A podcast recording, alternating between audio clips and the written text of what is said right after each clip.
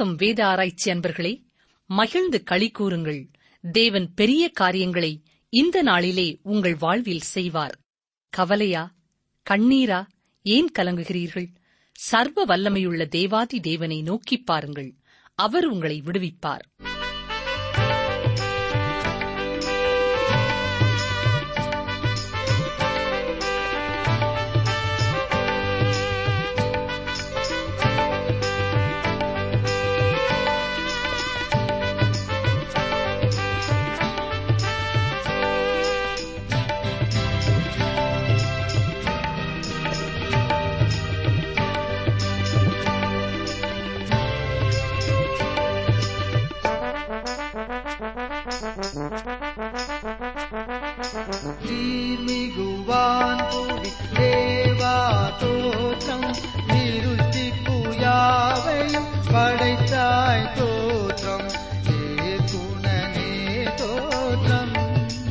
அடியார்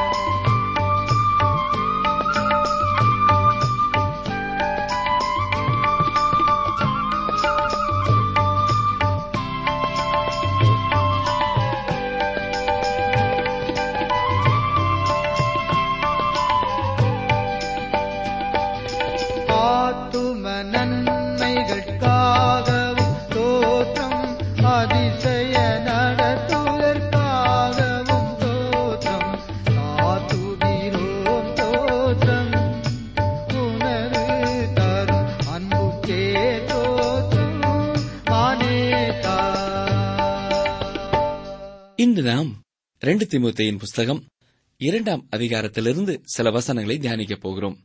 இந்த அதிகாரம் மிகவும் இனிமையானது. கடைசி காலத்திலே வந்திருக்கிற நாம் இதை குறித்து நன்கு அறிந்து வாழ்வது அவசியமானது. ரெண்டு திமுத்தேயு இரண்டாம் அதிகாரம் முதலாம் வசனம் ஆதலால் என் குமாரனே நீ கிறிஸ்து இயேசுவில் உள்ள கிருபையில் பலப்படு. இங்கே முதலாவது உருவத்தை பார்க்கிறோம். ஆதலால் என் குமாரனே என்று சொல்லுகிறார். தீமோத்தேயு பவுலின் சொந்த குமாரன் அல்ல. அவருடைய ஆவைக்குரிய பிள்ளை. பவுலின் ஊழியத்தினாலே இயேசுவண்டை வழிநடத்தப்பட்டவர் இந்த தீமோத்தேயு. கிறிஸ்துவின் மேலே ஒருவன் விசுவாசம் வைக்கும் பொழுது அவன் தேவனுடைய குடும்பத்திலே ஒரு பிள்ளையாக பிறக்கிறான். ஒன்று பேதர் முதலாம் அதிகாரம் இருபத்தி மூன்றாம் வசனம் என்ன சொல்லுகிறது? அழிவுள்ள வித்தினாலே அல்ல என்றென்றைக்கும் நிற்கிறதும் ஜீவனுள்ளதுமான தேவ வசனமாகிய அழிவில்லாத வித்தினாலே மறுபடியும் ஜெனிப்பிக்கப்பட்டிருக்கிறீர்களே என்று பேதர் கூறுகிறார். திமுத்தேயு தேவனுடைய குடும்பத்திலே ஒரு பிள்ளையாக இருக்கிறார். ஆகவேதான் அப்போஸ் நாய பவுல் அவ்வாறு சொல்லுகிறார். நீ கிறிஸ்து இயேசுவில் உள்ள கிருபையில் பலப்படு என்கிறார். இது சிறப்பாக இருக்கிறது. அதாவது கிருபையிலே பலப்படுவது. அருமையானவர்களே நீங்கள் உங்களுடைய சொந்த பலத்தினாலே தேவ பக்தியான வாழ்க்கையை நடத்திவிட முடியும் என்று நினைப்பீர்கள் என்றால் அது தவறானது. அது உங்கள் வாழ்க்கையிலே சோர்வை தான் கொண்டு வரும்.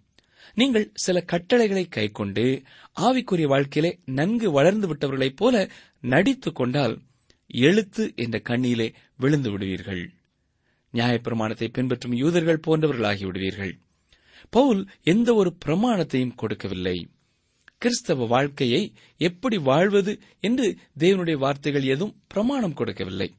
நாம் தேவனுடைய கிருபையினாலேயே ரட்சிக்கப்பட்டிருக்கிறோம் இப்பொழுதும் தேவனுடைய கிருபையினாலேயே நாம் வாழ்கிறோம். அவருடைய கிருபையினாலே நம்முடைய உள்ளங்களிலேயே அவருடைய பிரமாணம் எழுதப்பெற்றவர்களாக அதை பின்பற்றி வாழ்கிறோம். இப்பொழுது கிருபையிலே பலப்படுகிறோம்.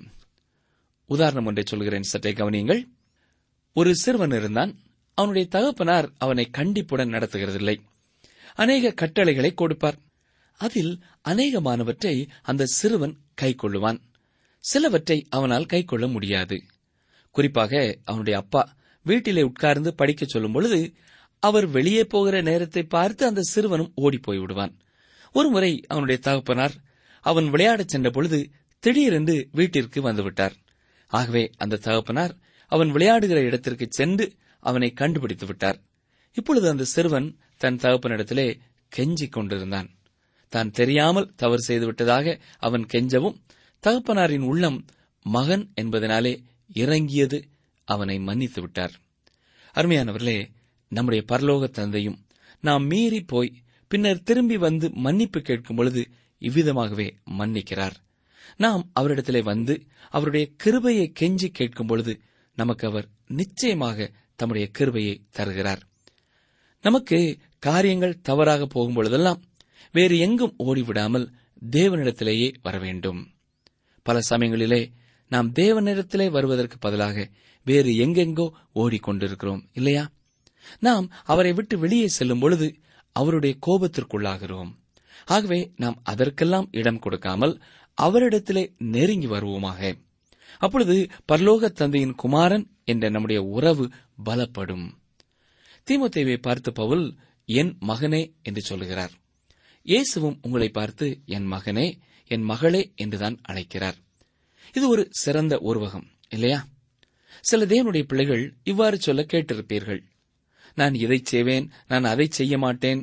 வேதத்தில் உள்ள கட்டளைகளை விதிமுறைகளை நான் அப்படியே கைக்கொள்ள முயற்சிக்கிறேன் என்று சொல்லும் பொழுது அவர்கள் தேவனுடைய கிருபையை இன்னும் சரிவர புரிந்து கொள்ளவில்லை என்பதுதான் தெளிவாகிறது.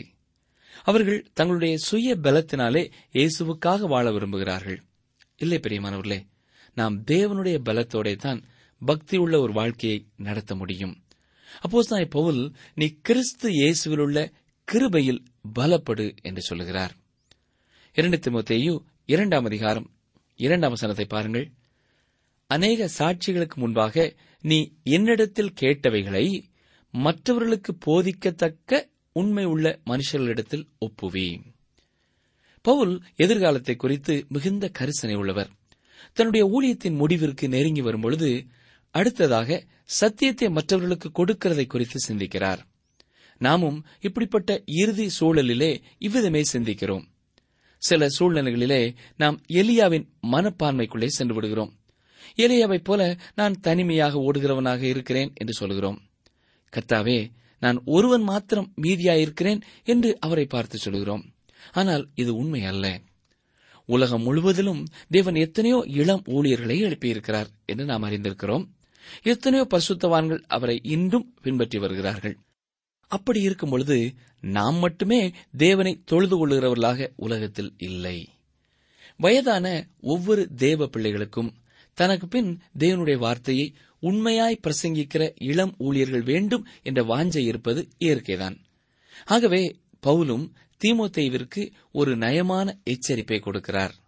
தான் அவருக்கு கற்றுக் கொடுத்தவைகளை அவரும் மற்றவர்களுக்கு கற்றுக் கொடுக்கும்படி சொல்லுகிறார். மற்றவர்களுக்கு போதிக்கத்தக்க உண்மை உள்ள மனுஷர்களிடத்தில் ஒப்புவிக்கும்படியாக சொல்லுகிறார். மேலும் தேவன் போதிக்க வரம்பெற்ற மக்களை எழுப்புகிறார். இவ்விதமாகவே தேவன் இன்றும் கிரியை செய்து கொண்டிருக்கிறார். தேவனுடைய பிள்ளைகளான நாம் தேவனுடைய காரியங்களை குறித்து கரிசனை உடையவர்களாக இருக்க வேண்டும். சிறுவனாக இயேசு கிறிஸ்து இருந்தபொழுது என் பிதாவுக்கு அடுத்தவைகளில் நான் இருக்க வேண்டும் என்று அவர் கூறியது ஒருவேளை உங்கள் நினைவிலே இருக்கலாம். ஆம் நாமும் பிதாவினுடைய குமாரர்களாக இருக்கிறோம். இயேசு கிறிஸ்துவின் மேலே வைக்கும் விசுவாசத்தினால் தேவனுடைய பிள்ளைகளாகிறோம். ஒன்று யோவான் முதலாம் அதிகாரம் பன்னிரெண்டாம் வசனம் என்ன சொல்கிறது அவருடைய நாமத்தின் மேல் விசுவாசம் உள்ளவர்களாய் அவரை ஏற்றுக்கொண்டவர்கள் எத்தனை பேர்களோ அத்தனை பேர்களும் தேவனுடைய பிள்ளைகளாகும்படி அவர்களுக்கு அதிகாரம் கொடுத்தார் என்று பார்க்கிறோம். ஆகவே நீங்களும் நானும் இப்பொழுது தேவனுடைய பிள்ளைகளாகிவிட்டோம். அப்படியானால் அவருடைய காரியத்தை குறித்து நமக்கு கரிசனை உண்டு. கரிசனை இருக்க வேண்டும். உங்களுக்கு இந்த கரிசனை இருக்கிறதா என்று சற்றே எண்ணி பாருங்கள். உங்களிலே ஒரு சிலர் நீங்கள் வசிக்கும் இடங்களிலே பணி செய்யும் இடங்களிலே மற்றவர்களுக்கு அவருடைய வசனத்தை கொடுக்கிறவர்களாக இருக்கிறீர்கள். தொடர்ந்து அதை அவர்கள் காலமெல்லாம் நம்பத்தக்க மற்றவர்களுக்கு கொடுக்கும்படியாக இதை நீங்கள் செய்கிறீர்கள். இன்னும் அநேகர் கர்த்தரை அறிந்து கொள்வதற்காக இந்த வானொலி நிகழ்ச்சியின் நிகழ்ச்சி நிரலை பெற்று விநியோகம் செய்கிறீர்கள். இதையெல்லாம் உங்கள் உள்ளத்திலே உள்ள கர்த்தரை மற்றவர்களுக்கு கொடுக்க வேண்டும் என்ற வாஞ்சையை காட்டுகிறது. அதே வேளையிலே இந்த காரியத்தை செய்வதற்கு நமக்கு தேவனுடைய கிருபை வேண்டும் என்பதையும் உணர வேண்டும். அவருடைய குமாரன் என்ற முறையிலே நம்முடைய வாழ்வின் ஒவ்வொரு பகுதியிலும் தேவ கருவை அவசியம் தேவையாயிருக்கிறது. சில வேளைகளிலே நீங்கள் உங்களைக் கொண்டே சோர்ந்து போயிருப்பீர்கள். இவ்வாறு இருப்பீர்களானால் நீங்கள் உங்கள் மீது நம்பிக்கை வைத்திருக்கிறீர்கள் என்று பொருள். அவ்வாறு நீங்கள் சோர்ந்து போக வேண்டிய அவசியமில்லை. நீங்கள் தேவனுடைய கிருபையோடே நடக்க வேண்டும்.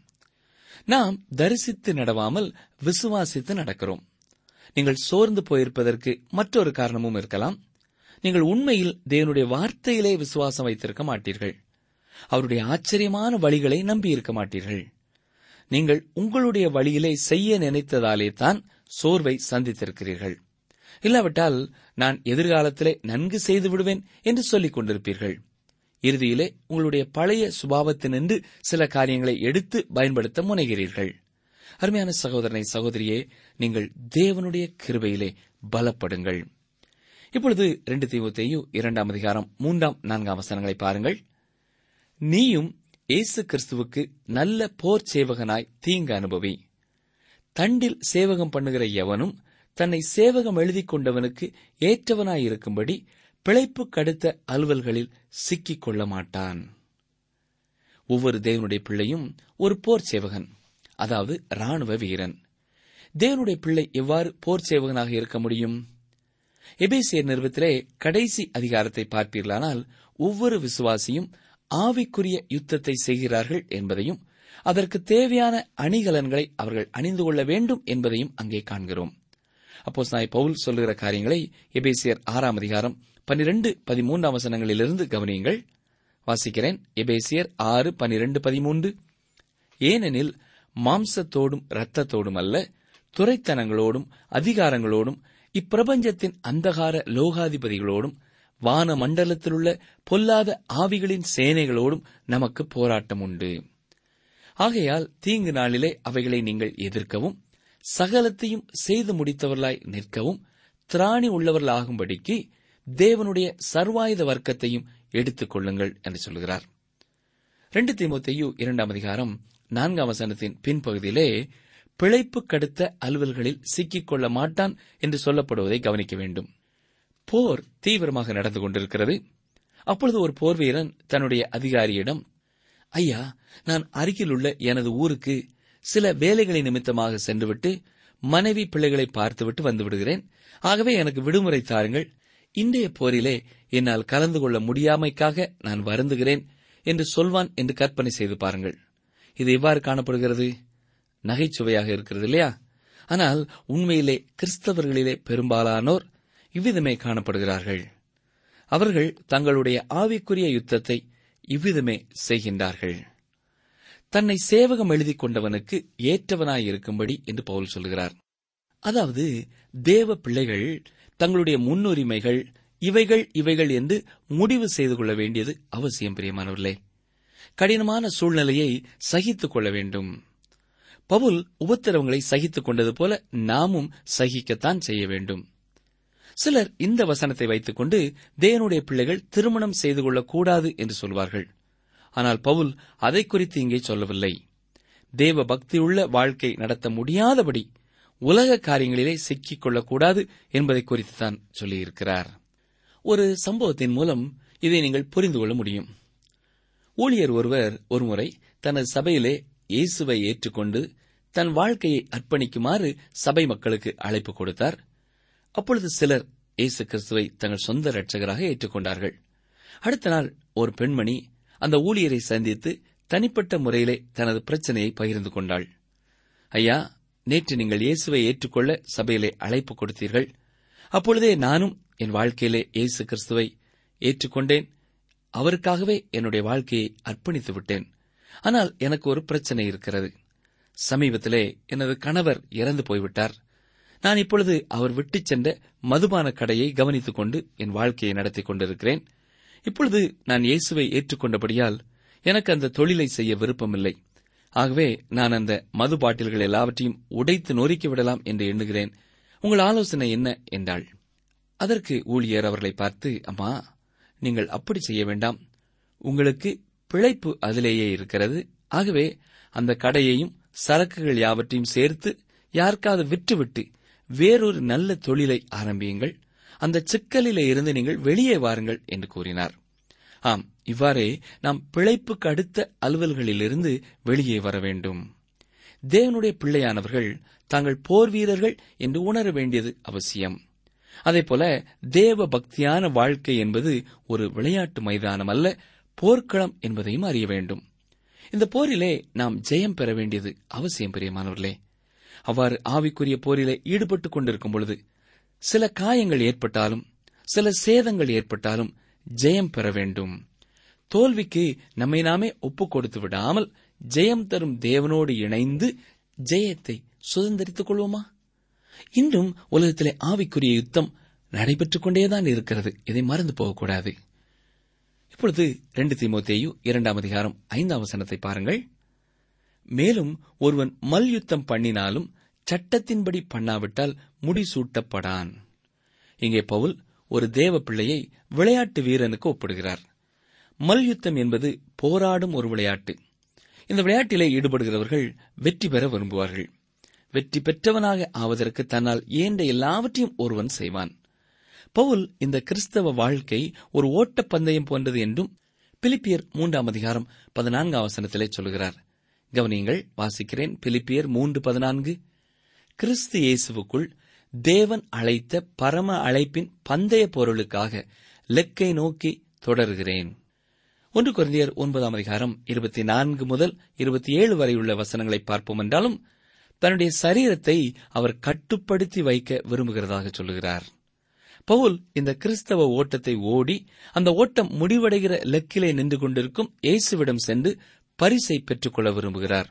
இயேசு அப்பொழுது பவுலை பார்த்து நல்லது உண்மையும் உத்தமமுமான ஊழியக்காரனே என்று சொல்வதை கேட்க அவர் விரும்புகிறார். ஆம் ஒரு தேவனுடைய பிள்ளையானது போராட வேண்டும். அவன் வெற்றி பெற வேண்டும் என்றுதான் தேவன் நோக்கமுடையவராக இருக்கிறார். ஒவ்வொரு தேவனுடைய பிள்ளையும் இதை உணர வேண்டும். அடுத்த வசனத்திலே சட்டத்தின்படி பண்ணாவிட்டால் என்று பார்க்கிறோம். அதாவது விளையாட்டை அந்த மல்யுத்தத்தை விதிமுறைப்படி செய்ய வேண்டும். கிறிஸ்தவ வாழ்க்கையிலே குறுக்கு வழி என்று எதுவுமே கிடையாது.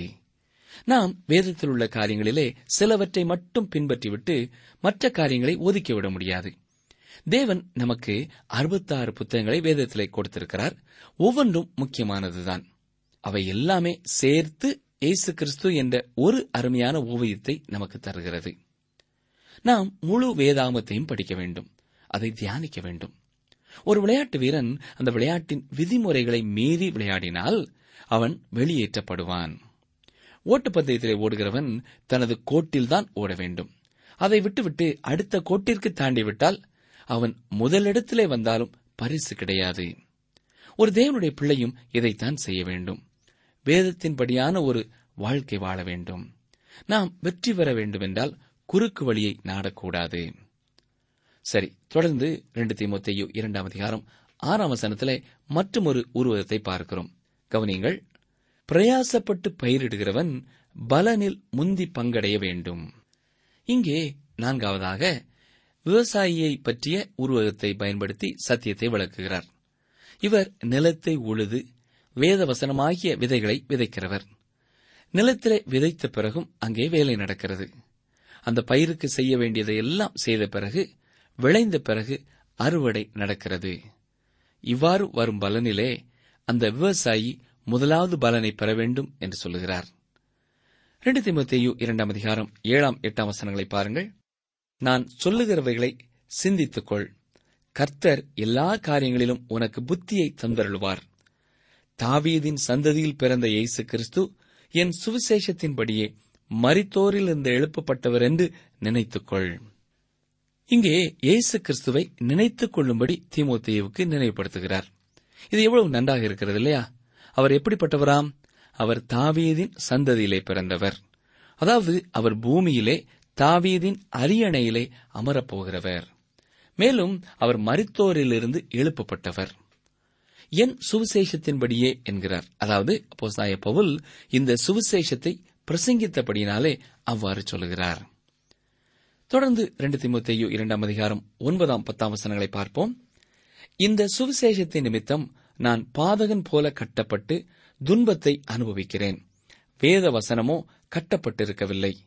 ஆகையால் தெரிந்து கொள்ளப்பட்டவர்கள் கிறிஸ்து இயேசுவினால் உண்டான ரட்சிப்பை நித்திய மகிமையோடே பெற்றுக்கொள்ளும்படி சகலத்தையும் அவர்கள் நிமித்தமாக சகிக்கிறேன். துன்பத்தை அனுபவிக்கிறேன் என்று சொல்கிறார். நீங்கள் வேத வசனத்திற்காக நிற்கும் பொழுது சில வேளைகளிலே துன்பத்தை அனுபவிக்க வேண்டியது வரும். அதை சகித்துக் கொள்ளத்தான் செய்ய வேண்டும். அப்போ நாய பவுலும் இந்த விதமாகவே துன்பத்தை சகித்ததை குறித்து இங்கே நாம் வாசிக்கிறோம். அதற்காக அவர் பாதகன் போல கட்டப்பட்டு துன்பத்தை அனுபவித்தார். வேத வசனத்தை போதித்தபடியினாலே அவர் சிறையிலே வைக்கப்பட்டார். வேத வசனமோ கட்டப்பட்டிருக்கவில்லை என்று பவுல் சொல்கிறார். அப்போஸ் நாய் பவுல் சிறையிலே சங்கிலிகளால் கட்டப்பட்டு கிடக்கும் பொழுது தொடர்ந்து வேத வசனம் ரோம் நகரிலே பரவி வருகிறதை கண்டார். அது கட்டப்படவில்லை. மிக கொடுமையான ஆட்சி புரிந்த ராயனுடைய காலத்திலே பவுல் சிறையிலே வைக்கப்பட்டிருந்தார். அவ்வாறு கொடுங்கோல் ஆட்சி நடைபெற்றுக் கொண்டிருந்த பொழுதும் தேவனுடைய வார்த்தை விடுதலையோடு செயல்பட்டுக் கொண்டிருந்தது. அது கட்டப்படவில்லை. கர்த்தருக்கு ஸ்தோத்திரம். தேவனுடைய வார்த்தை இன்றும் விடுதலையோடு கூட செயல்பட்டுக் கொண்டே இருக்கிறது. ரெண்டு திமுத்தையு இரண்டாம் அதிகாரம் பதினோராம் வசனத்தை பார்ப்போம். இந்த வார்த்தை உண்மை உள்ளது. என்னவெனில் நாம் அவரோடே கூட மறித்தோமானால் அவரோடே கூட பிழைத்தும் இருப்போம். இந்த வார்த்தை உண்மை உள்ளது. அதாவது இங்கே சொல்லப்பட்டிருக்கிற காரியம் உண்மையானது. நாம் அவரோடு கூட மறித்தோமானால் என்று வசனம் சொல்கிறது. நாம் எப்பொழுது அவரோட கூட மறித்தோம்? சுமார் இரண்டாயிரம் ஆண்டுகளுக்கு முன்பே அவர் மறித்து விட்டார். ஆனால் என்று நாம் அவரை நமது சொந்த இரட்சகராக ஏற்றுக்கொள்கிறோமோ அன்றிலிருந்து அவருடைய மரணம் நம்முடைய மரணமாகிறது. நாம் அவரோடே அடையாளப்படுத்தப்பட்டு புதிய ஜீவனை பெற்றவர்களாக அவரோடு கூட உயிரோடே எழுப்பப்பட்டோம். அதற்கு அர்த்தம் என்னவென்றால் அவர் தன்னுடைய வாழ்க்கையை பரிசுத்த ஆவியானவரின் வல்லமையினாலே நம் மூலமாக வாழ விரும்புகிறார். இப்பொழுது பன்னிரெண்டாம் வசனத்தை பாருங்கள். அவரோடே கூட பாடுகளை சகித்தோமானால் அவரோடே கூட ஆளுகையும் செய்வோம். நாம் அவரை மறுதளித்தால் அவரும் நம்மை மறுதளிப்பார் பாடுகளை சகித்தோமானால் அவரோடே கூட ஆளுகையும் செய்வோம் என்று இங்கே பார்க்கிறோம். எல்லா விசுவாசிகளும் அவரோட கூட ஆளுகை செய்ய போகிறதில்லை என்று நான் நினைக்கிறேன். அவருடைய கூட பாடுகளை சகித்தவர்களே ஆளுகை செய்ய தகுதியுடையவர்கள் என்று இந்த வசனம் பட்டியலை குறுகியதாக மாற்றுகிறது. பவுலின் பாடுகளை பாருங்கள். அவரை போன்று பாடுகளை நாம் சந்தித்திருக்க முடியாது. இந்த வசனம் உண்மையிலே இயேசுவுக்காக பாடுகளை சகித்த மக்களை பற்றி சொல்கிறது. ரோம சாம்ராஜ்யத்திலே அப்போஸ் நாய் பவுலின் காலத்திலே அநேக கிறிஸ்தவர்கள் இரத்த சாட்சியாக மறித்தார்கள் ஃபாக்ஸ் என்ற வரலாற்று பேராசிரியரின் கருத்துப்படி ஐம்பது லட்சம் மக்கள் இவ்வாறு இரத்த சாட்சியாக மறித்திருப்பார்கள் ஏனென்றால் இவர்கள் இயேசு கிறிஸ்துவை மறுதலிக்க மறுத்துவிட்டவர்கள். நாம் அவரை மறுதலித்தால் அவரும் நம்மை மறுதலிப்பார் என்று வசனம் சொல்கிறது இது ஒரு அழுத்தமான வசனம். ஒரு ஆழமான வசனம். இங்கே அப்போசலனாய பவுலும் கிரியை இல்லாத விசுவாசம் செத்தது என்று யாக்கோபை போல சொல்கிறார். விசுவாசிக்கிறார். பவுலும் யாக்கோபும் ஒருபொழுதும் ஒருவருக்கொருவர் கருத்து வேறுபாடு கொண்டதில்லை. அப்போஸ்தலனாகிய யாக்கோபு விசுவாசத்தின் கிரிகளை பற்றி சொல்லுகிறார் அதேபோல உண்மையான விசுவாசம் கிரியையை பிறப்பிக்கும் என்று பவுல் விளக்குகிறார். கால்வின் என்ற தேவ மனிதர் இவ்வாறு சொல்கிறார். விசுவாசம் மட்டுமே ரட்சிக்கும். ஆனால் ரட்சிக்கும் விசுவாசம் தனிப்பட்ட ஒன்றாக இல்லை என்று சொல்லுகிறார். தொடர்ந்து இரண்டு திமுத்தையும் இரண்டாம் அதிகாரம் பதிமூன்றாம் வசனத்தை பார்ப்போம். நாம் உண்மை இல்லாதவர்களாய் இருந்தாலும் அவர் உண்மை உள்ளவராயிருக்கிறார். அவர் தம்மைத்தாம் மறுதலிக்க மாட்டார். அவர் தம்மைத்தாம் மறுதலிக்க மாட்டார் என்று இங்கே பார்க்கிறோம். ஒருவன் தவறு செய்கிறவனாக இருக்க அவனை நல்லவன் என்று தேவன் ஒருபொழுதும் ஏற்றுக்கொள்கிறதில்லை. இந்த காரணத்தினாலே இயேசுவின் காலத்திலே வாழ்ந்த சமய தலைவர்களை அவர் கடிந்து கொண்டு உபதேசித்தார். அவர்களை அவர் மாயக்காரனே என்றுதான் அழைத்தார். உண்மை இல்லாத ஒருவரை அவர் உண்மை உள்ளவனாக ஏற்றுக்கொள்ளும் பொழுது அவர் தம்மைத்தாமே மறுதளித்தது போலாகிவிடும் இல்லையா? ஏனென்றால் அவர் உண்மை உள்ளவர்.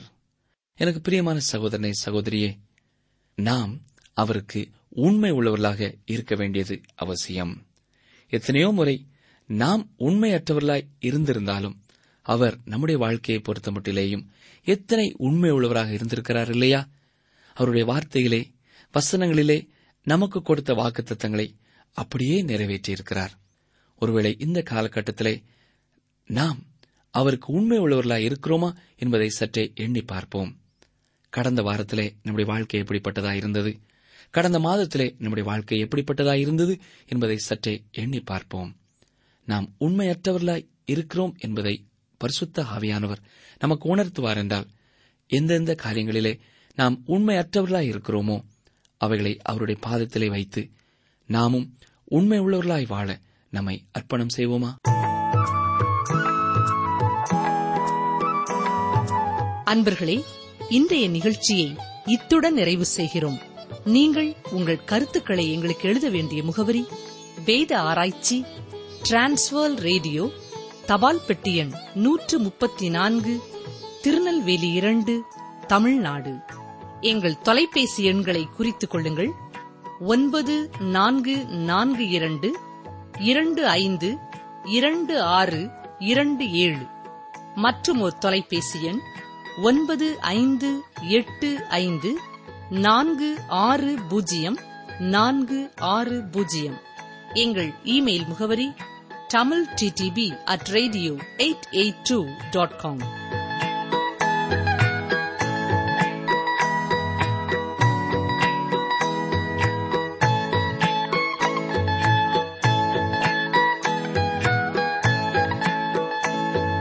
தேவனிடத்தில் விசுவாசமுள்ளவர்களாயிருங்கள் மார்க்கு பதினொன்று இருபத்தி இரண்டு. தேவனிடத்தில் விசுவாசமுள்ளவர்களாயிருங்கள் மார்க்கு பதினொன்று இருபத்தி இரண்டு.